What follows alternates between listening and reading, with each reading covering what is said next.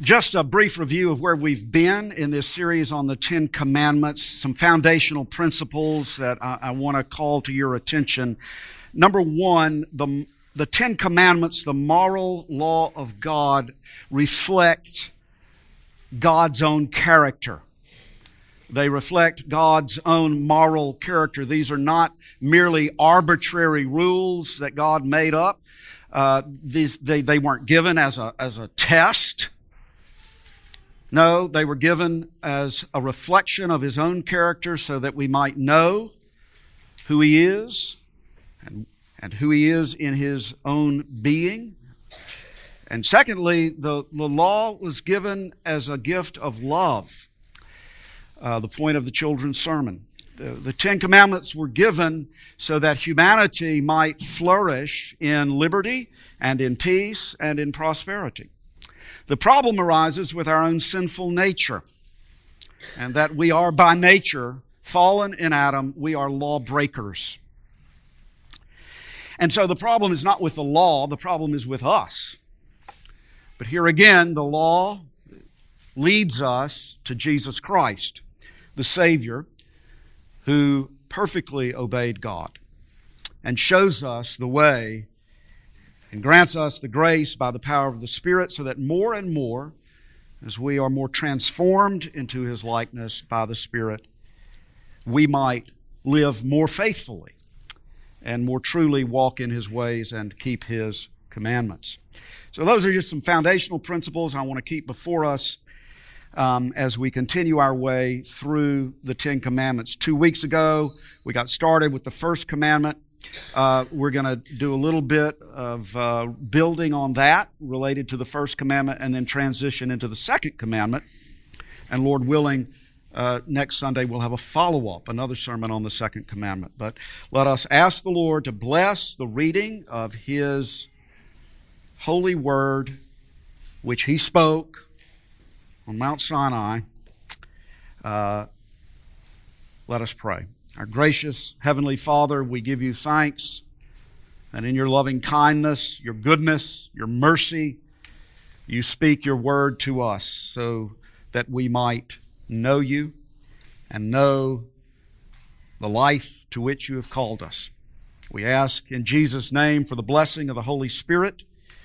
We pray, O Lord, that you would open our eyes that we might behold wondrous things in your law to the glory of your name. Amen. Let us read in unison, if you would please take your Pew Bible. And that is found on page 61, Exodus 20. And God spoke all these words, saying, I am the Lord your God, who brought you out of the land of Egypt, out of the house of slavery. You shall have no other gods before me. You shall not make for yourself carved image or any likeness of anything that is in heaven above, or that is in the earth beneath, or that is in the water under the earth. You shall not bow down to them or serve them. For I, the Lord your God, am a jealous God, visiting the iniquity of the fathers on the children to the third and the fourth generation of those who hate me, but showing steadfast love to thousands of those who love me and keep my commandments. You shall not take the name of the Lord your God in vain, for the Lord will not hold him guiltless who takes his name in vain. Remember the Sabbath day to keep it holy. Six days you shall labor and do all your work. But the seventh day is the Sabbath to the Lord your God. On it you shall not do any work, you or your son or your daughter, your male servant or your female servant, or your livestock, or the sojourner who is within your gates. For in six days the Lord made heaven and earth, the sea, and all that is in them, and rested on the seventh day. Therefore the Lord blessed the Sabbath day and made it holy. Honor your father and your mother, that your days may be long in the land that the Lord your God is giving you. You shall not murder. You shall not commit adultery. You shall not steal. You shall not bear false witness against your neighbor. You shall not covet your neighbor's house. You shall not covet your neighbor's wife, or his male servant, or his female servant, or his ox, or his donkey, or anything that is your neighbor's. The grass withers and the flower falls, but the word of our God stands forever. To his name be all praise, honor, and glory. Amen. Two weeks ago, when I preached on the first commandment, you shall have no other gods before me, before my face, in my presence, I did not plan to return to it for a part two. But then, week before last, I attended our denomination's General Assembly in which I heard Andrew Brunson speak about his two year imprisonment in Turkey. And as he was speaking, I thought to myself, I've got to go back and dig deeper into the first commandment. For those of you who may not know, Andrew Brunson is a pastor in our denomination, the Evangelical Presbyterian Church, who had served as a pastor of a congregation in Turkey for 23 years, together with his wife and children. In October of 2016, Andrew and his wife, Norine, were arrested on charges, false charges of terrorism and conspiracy against the Turkish government. And thankfully, after a brief period, Norine was released, but Andrew remained in prison for two years at times in solitary confinement, at times even without a Bible. The Turkish prosecutors were seeking a judgment of life or multiple life terms without parole, which meant that Andrew was threatened with the very real possibility of dying in prison. Praise be to God, Andrew was released last October, and since then he has spent these past months recovering physically, emotionally, and spiritually. His story is powerful and profound, and as he spoke, I, I, I, said to myself, I've got to go back and dig deeper into the first commandment. You shall have no other gods before me, before my face, in my presence. Now, Andrew never referred to the first commandment. But what he said just kept driving me back to it. His testimony really had nothing to do with the first commandment per se. But to me, it seemed to have everything to do with the first commandment. You shall have no other gods before me, before my face. How so?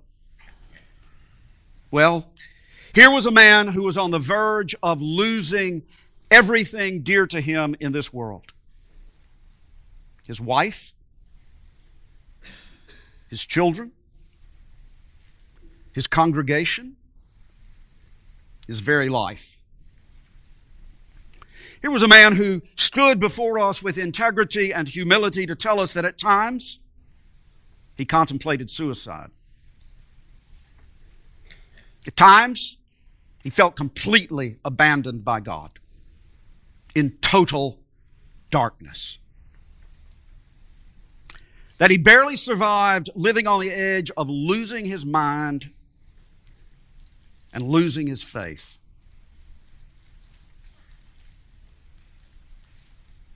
And I thought to myself, I'm not prepared for that. I'm not. Are you? But something like that isn't going to happen to me. I'm not exposed to that kind of danger.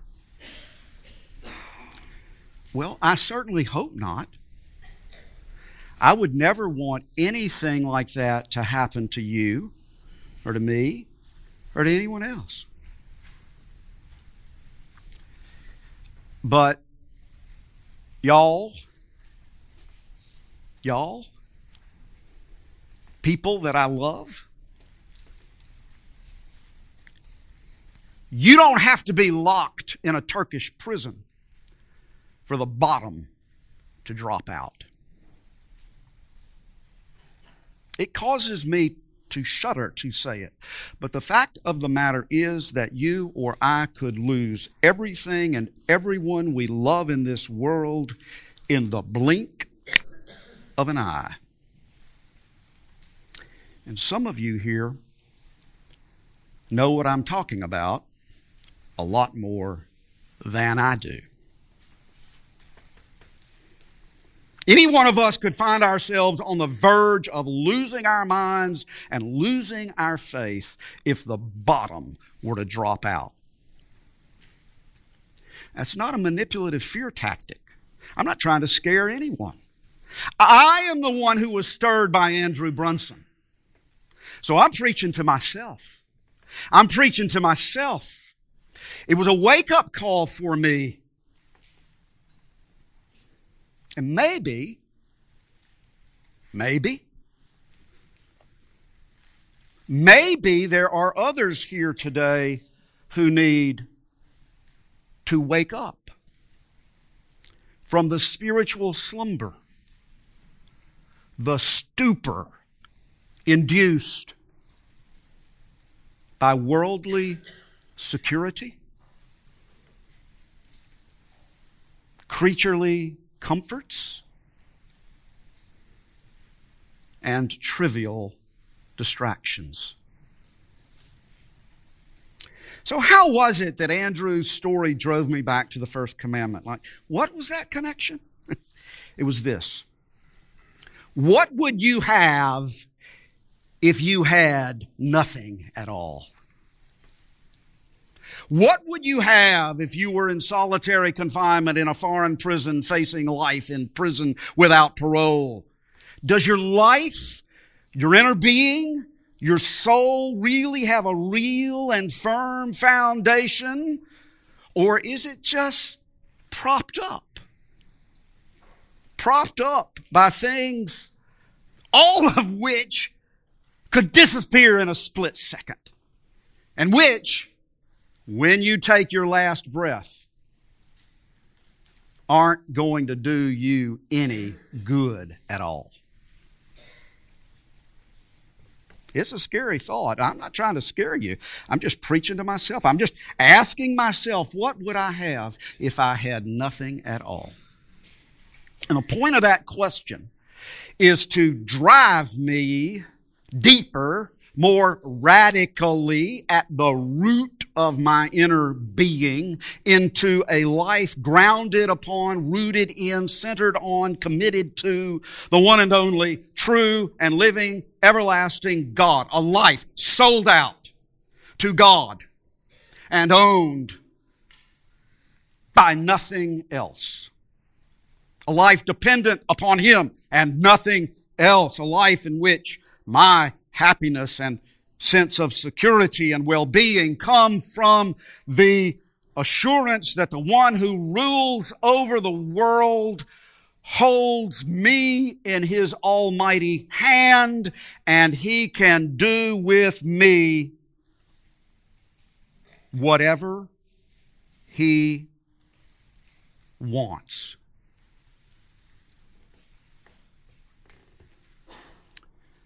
And therefore a life whose highest purpose and goal is to know and worship, serve, honor, trust, love, and obey, and enjoy the true and living God. A life which is about God and His glory and not my own. You shall have no other gods before me.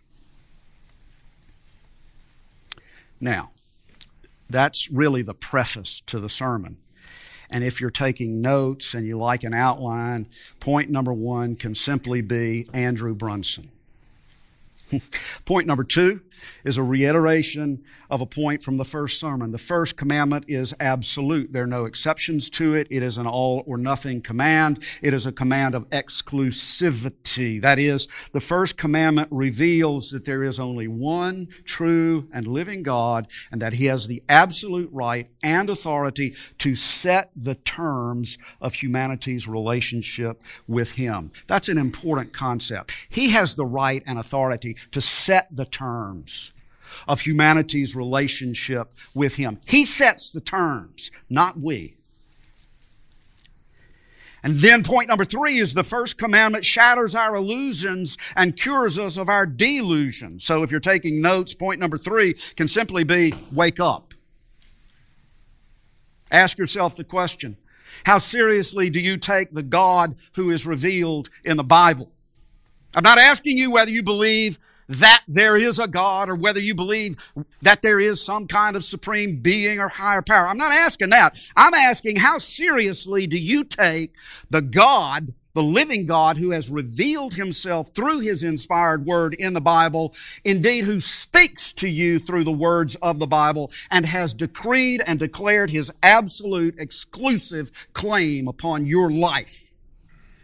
That means that He, the everlasting Holy One, must be the center of your life and mine, not an add on, not an accessory on the periphery of your life. I'm preaching to myself. God help me.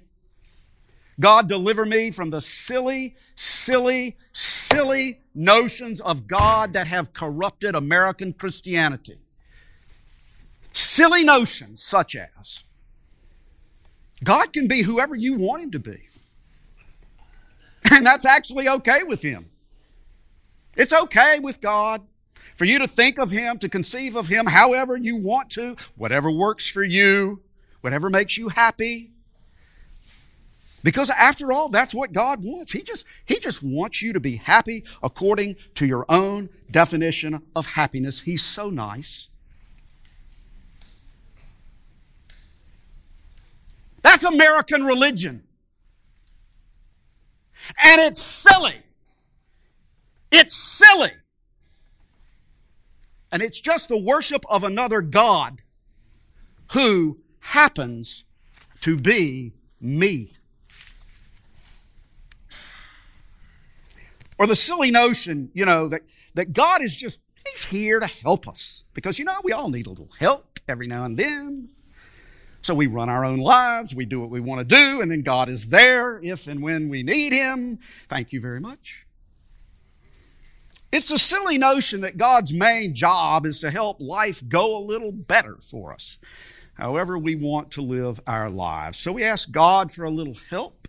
We count our blessings, we hope for the best, and we carry on with our own personal agenda. God, deliver me from this silly notion which is nothing less than the worship of other gods, the dead idols of this world.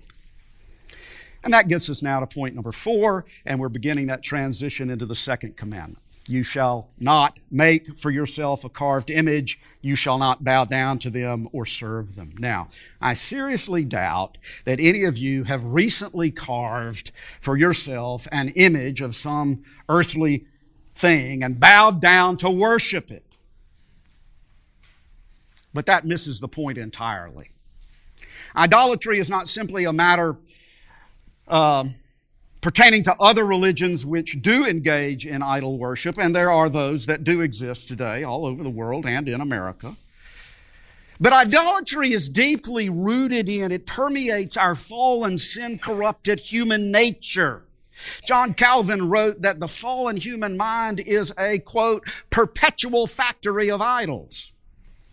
In other words, we can and we do carve idols, so to speak, in our minds. That is, we, we think of things as though they were God, as though they are our reason for living, and, and therefore are worthy of our highest allegiance and deepest devotion and greatest sacrifice, our worship. And we put our trust in them because we think that these things will really make us happy and make our lives complete. And anytime we take anything in this world, and it might be a really good thing, but anytime we take anything in this world and elevate it to the highest place in our lives as the one thing upon which our happiness depends, the one thing we cannot live without, the thing that most of us are, that we, most of all we want to live for so that it really and truly takes the place of God in our lives, then we have in fact carved an image, an idol, and we've bowed down to it and we're serving it. Let me ask you this question. It's a good one. What do you think about when you're not thinking about anything? what do you think about when you're not thinking about anything? If you can identify that, you may very well have identified an idol in your life.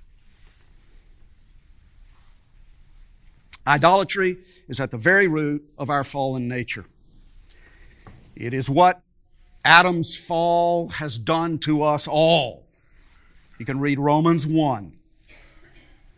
It's the essence of our sinful nature and our rebellion against God. And although we may not bow down before a carved image, there are idols in this world which we are prone to worship. Human beings, having been created in the image of God, we are incurably religious. Yes, indeed, we are incurably religious. And if we are not truly worshiping the living God, we will surely be worshiping a dead idol of some kind. And again, they may be very good things, they may be blessings of God, but they're not God. And they should not have the place of God in our lives. Good things such as a, a, a, a happy marriage and a, and, a, and a happy family and perfect kids and good health and a rewarding occupation. These are blessings of God, but they're not God.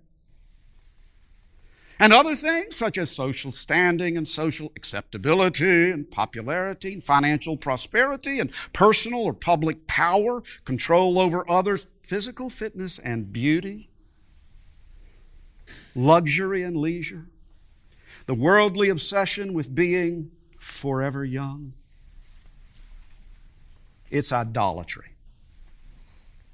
We make the worldly success of our children an idol. Of course, you know, we love our children.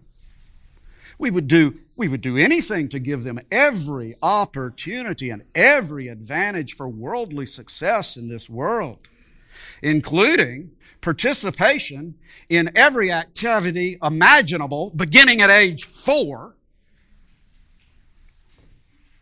without nearly the same amount of time and energy and commitment to raising them to be faithful disciples of Jesus Christ, and that is idolatry. My goodness, today, goes without saying today in our nation. Sexual freedom, really sexual anarchy, sexual lawlessness is surely one of the most powerful idols of our culture. We have the idolatry of government, stateism, trusting in human government to solve all of our problems and give us an unshakable security. That cuts both ways liberal or conservative, Democrat or Republican.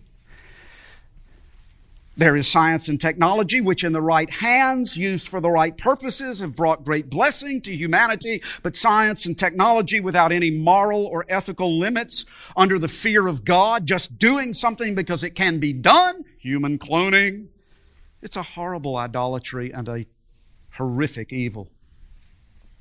What about the works of our hands that give us our identity and our security, those idols of status and style? Is it really true that the cars we drive are extensions of ourselves, expressions of ourselves? I mean, look, just look at the advertising. you don't think this culture is full of idols? Just, you know, I don't want you to watch TV, but, you know, if, if you if, if you're going to watch the maybe the World Series on TV, just look at the advertising, okay? Now this has not this has to do with the orientation of your heart. It, it doesn't have to do with the car you drive. It has to do with your heart. But do we find our self worth, our identity in the houses we live in, the clothes we wear, the places we go on vacation? What would you have if you had nothing at all? You see, when we begin to believe that our lives have value because we have these things, then these things have become our idols. The question is not what do we own? The question is what owns us? To what or to whom do we bow down and serve, whether in the primitive sense or the very sophisticated sense? Idolatry is man's attempt to secure salvation by the work of his own hands. That's what it is. That gets us to point number five the gospel of Jesus Christ. Because we cannot save ourselves by the works of our hands. And all the false gods of this world will fail us in the end, if not sooner. But the infinite, eternal, invisible God, the great I am, who said, You shall have no other gods before my face, you shall not make for yourself a carved image, is the same one who, for our sake and our salvation, has come into this world in the visible, tangible flesh and blood of Jesus Christ, the Word made flesh. The Word became flesh and dwelt among us. Colossians 1:15 says, listen, that he Jesus Christ is the image of the invisible God. There it is. There it is. There's the living image, not a dead idol. He is the image of the invisible God. Hebrews 1 3 says that Jesus Christ is the radiance of the glory of God and the exact imprint or image of His nature. There He is. Jesus said, He who has seen me has seen the Father. The images that we, we carve out of the lives of our world are nothing in comparison to Him. The point is that the true image before whom we are to bow down and serve, the true image to whom alone we are to look and in whom we are to trust, the true image who alone gives value to our lives is not a dead idol, but the living image of the living God, the Lord Jesus Christ. And because we all are idolaters, Jesus Christ came into the world to save us from all our idolatry. If we take seriously the first and second commandments, we know that our hearts are corrupted, our minds are darkened, and our wills are inclined toward idolatry, and we have failed to keep God's law. And the wages of sin is death. And so the law leads us to Jesus Christ. If you have ever broken the first or second commandment, as have I, you need a sinless Savior as a substitutionary sacrifice to reconcile you to the lawgiver, the living God. to heal the breach and save you from his righteous condemnation. If you've ever broken the first or second commandment, as have I, you need a sinless Savior, a substitutionary sacrifice who will reconcile you to God. And that is who Jesus Christ is. And that is what Jesus Christ has done for us in offering up Himself for us. This is the gospel. This is the good news for every one of us who will receive it. Jesus Christ, the visible image of the invisible God, offered himself as the sacrifice to atone for your idolatry and mine, and he rose from the dead as Lord over all to set us free from the bondage of the idols in our lives. Wouldn't you really like to be set free from all that stuff? Follow him. Where is your hope? In a dead idol or the living Christ? Where is your happiness? In a dead idol or the living Christ? Where is your security? In a dead idol, the making of your own hands, or in the living Christ who made everything? Where is your identity? In a dead idol or the living Christ who gave himself up for you? He is the image of the invisible God. He calls us to Himself in faith.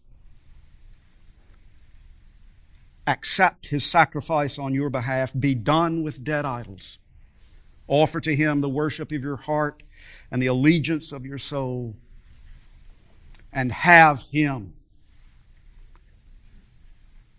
Have Him. When you have nothing at all.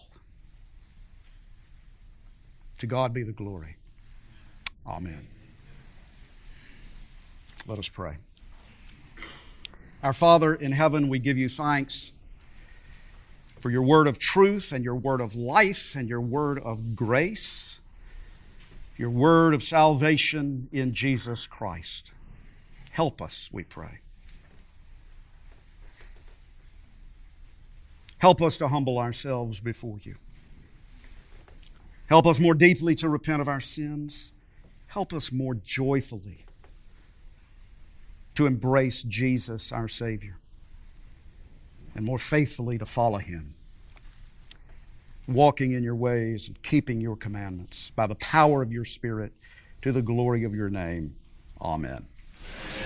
In response to the gospel of Jesus Christ, let us stand to affirm our faith, the faith of the one true church of Jesus Christ throughout history and throughout the world, as we say together the Apostles' Creed. Christian, in whom do you believe? I believe in God the Father Almighty, maker of heaven and earth, and in Jesus Christ, his only Son, our Lord, who was conceived by the Holy Ghost, born of the Virgin Mary, suffered under Pontius Pilate, was crucified, dead, and buried. He descended into hell. The third day he rose again from the He ascended into heaven and sitteth on the right hand of God Father Almighty. From thence he shall come to judge the quick and the dead. I believe in the Holy Ghost, the Holy Catholic Church, the communion of saints, the forgiveness of sins, the resurrection of the body, and the life everlasting. Amen.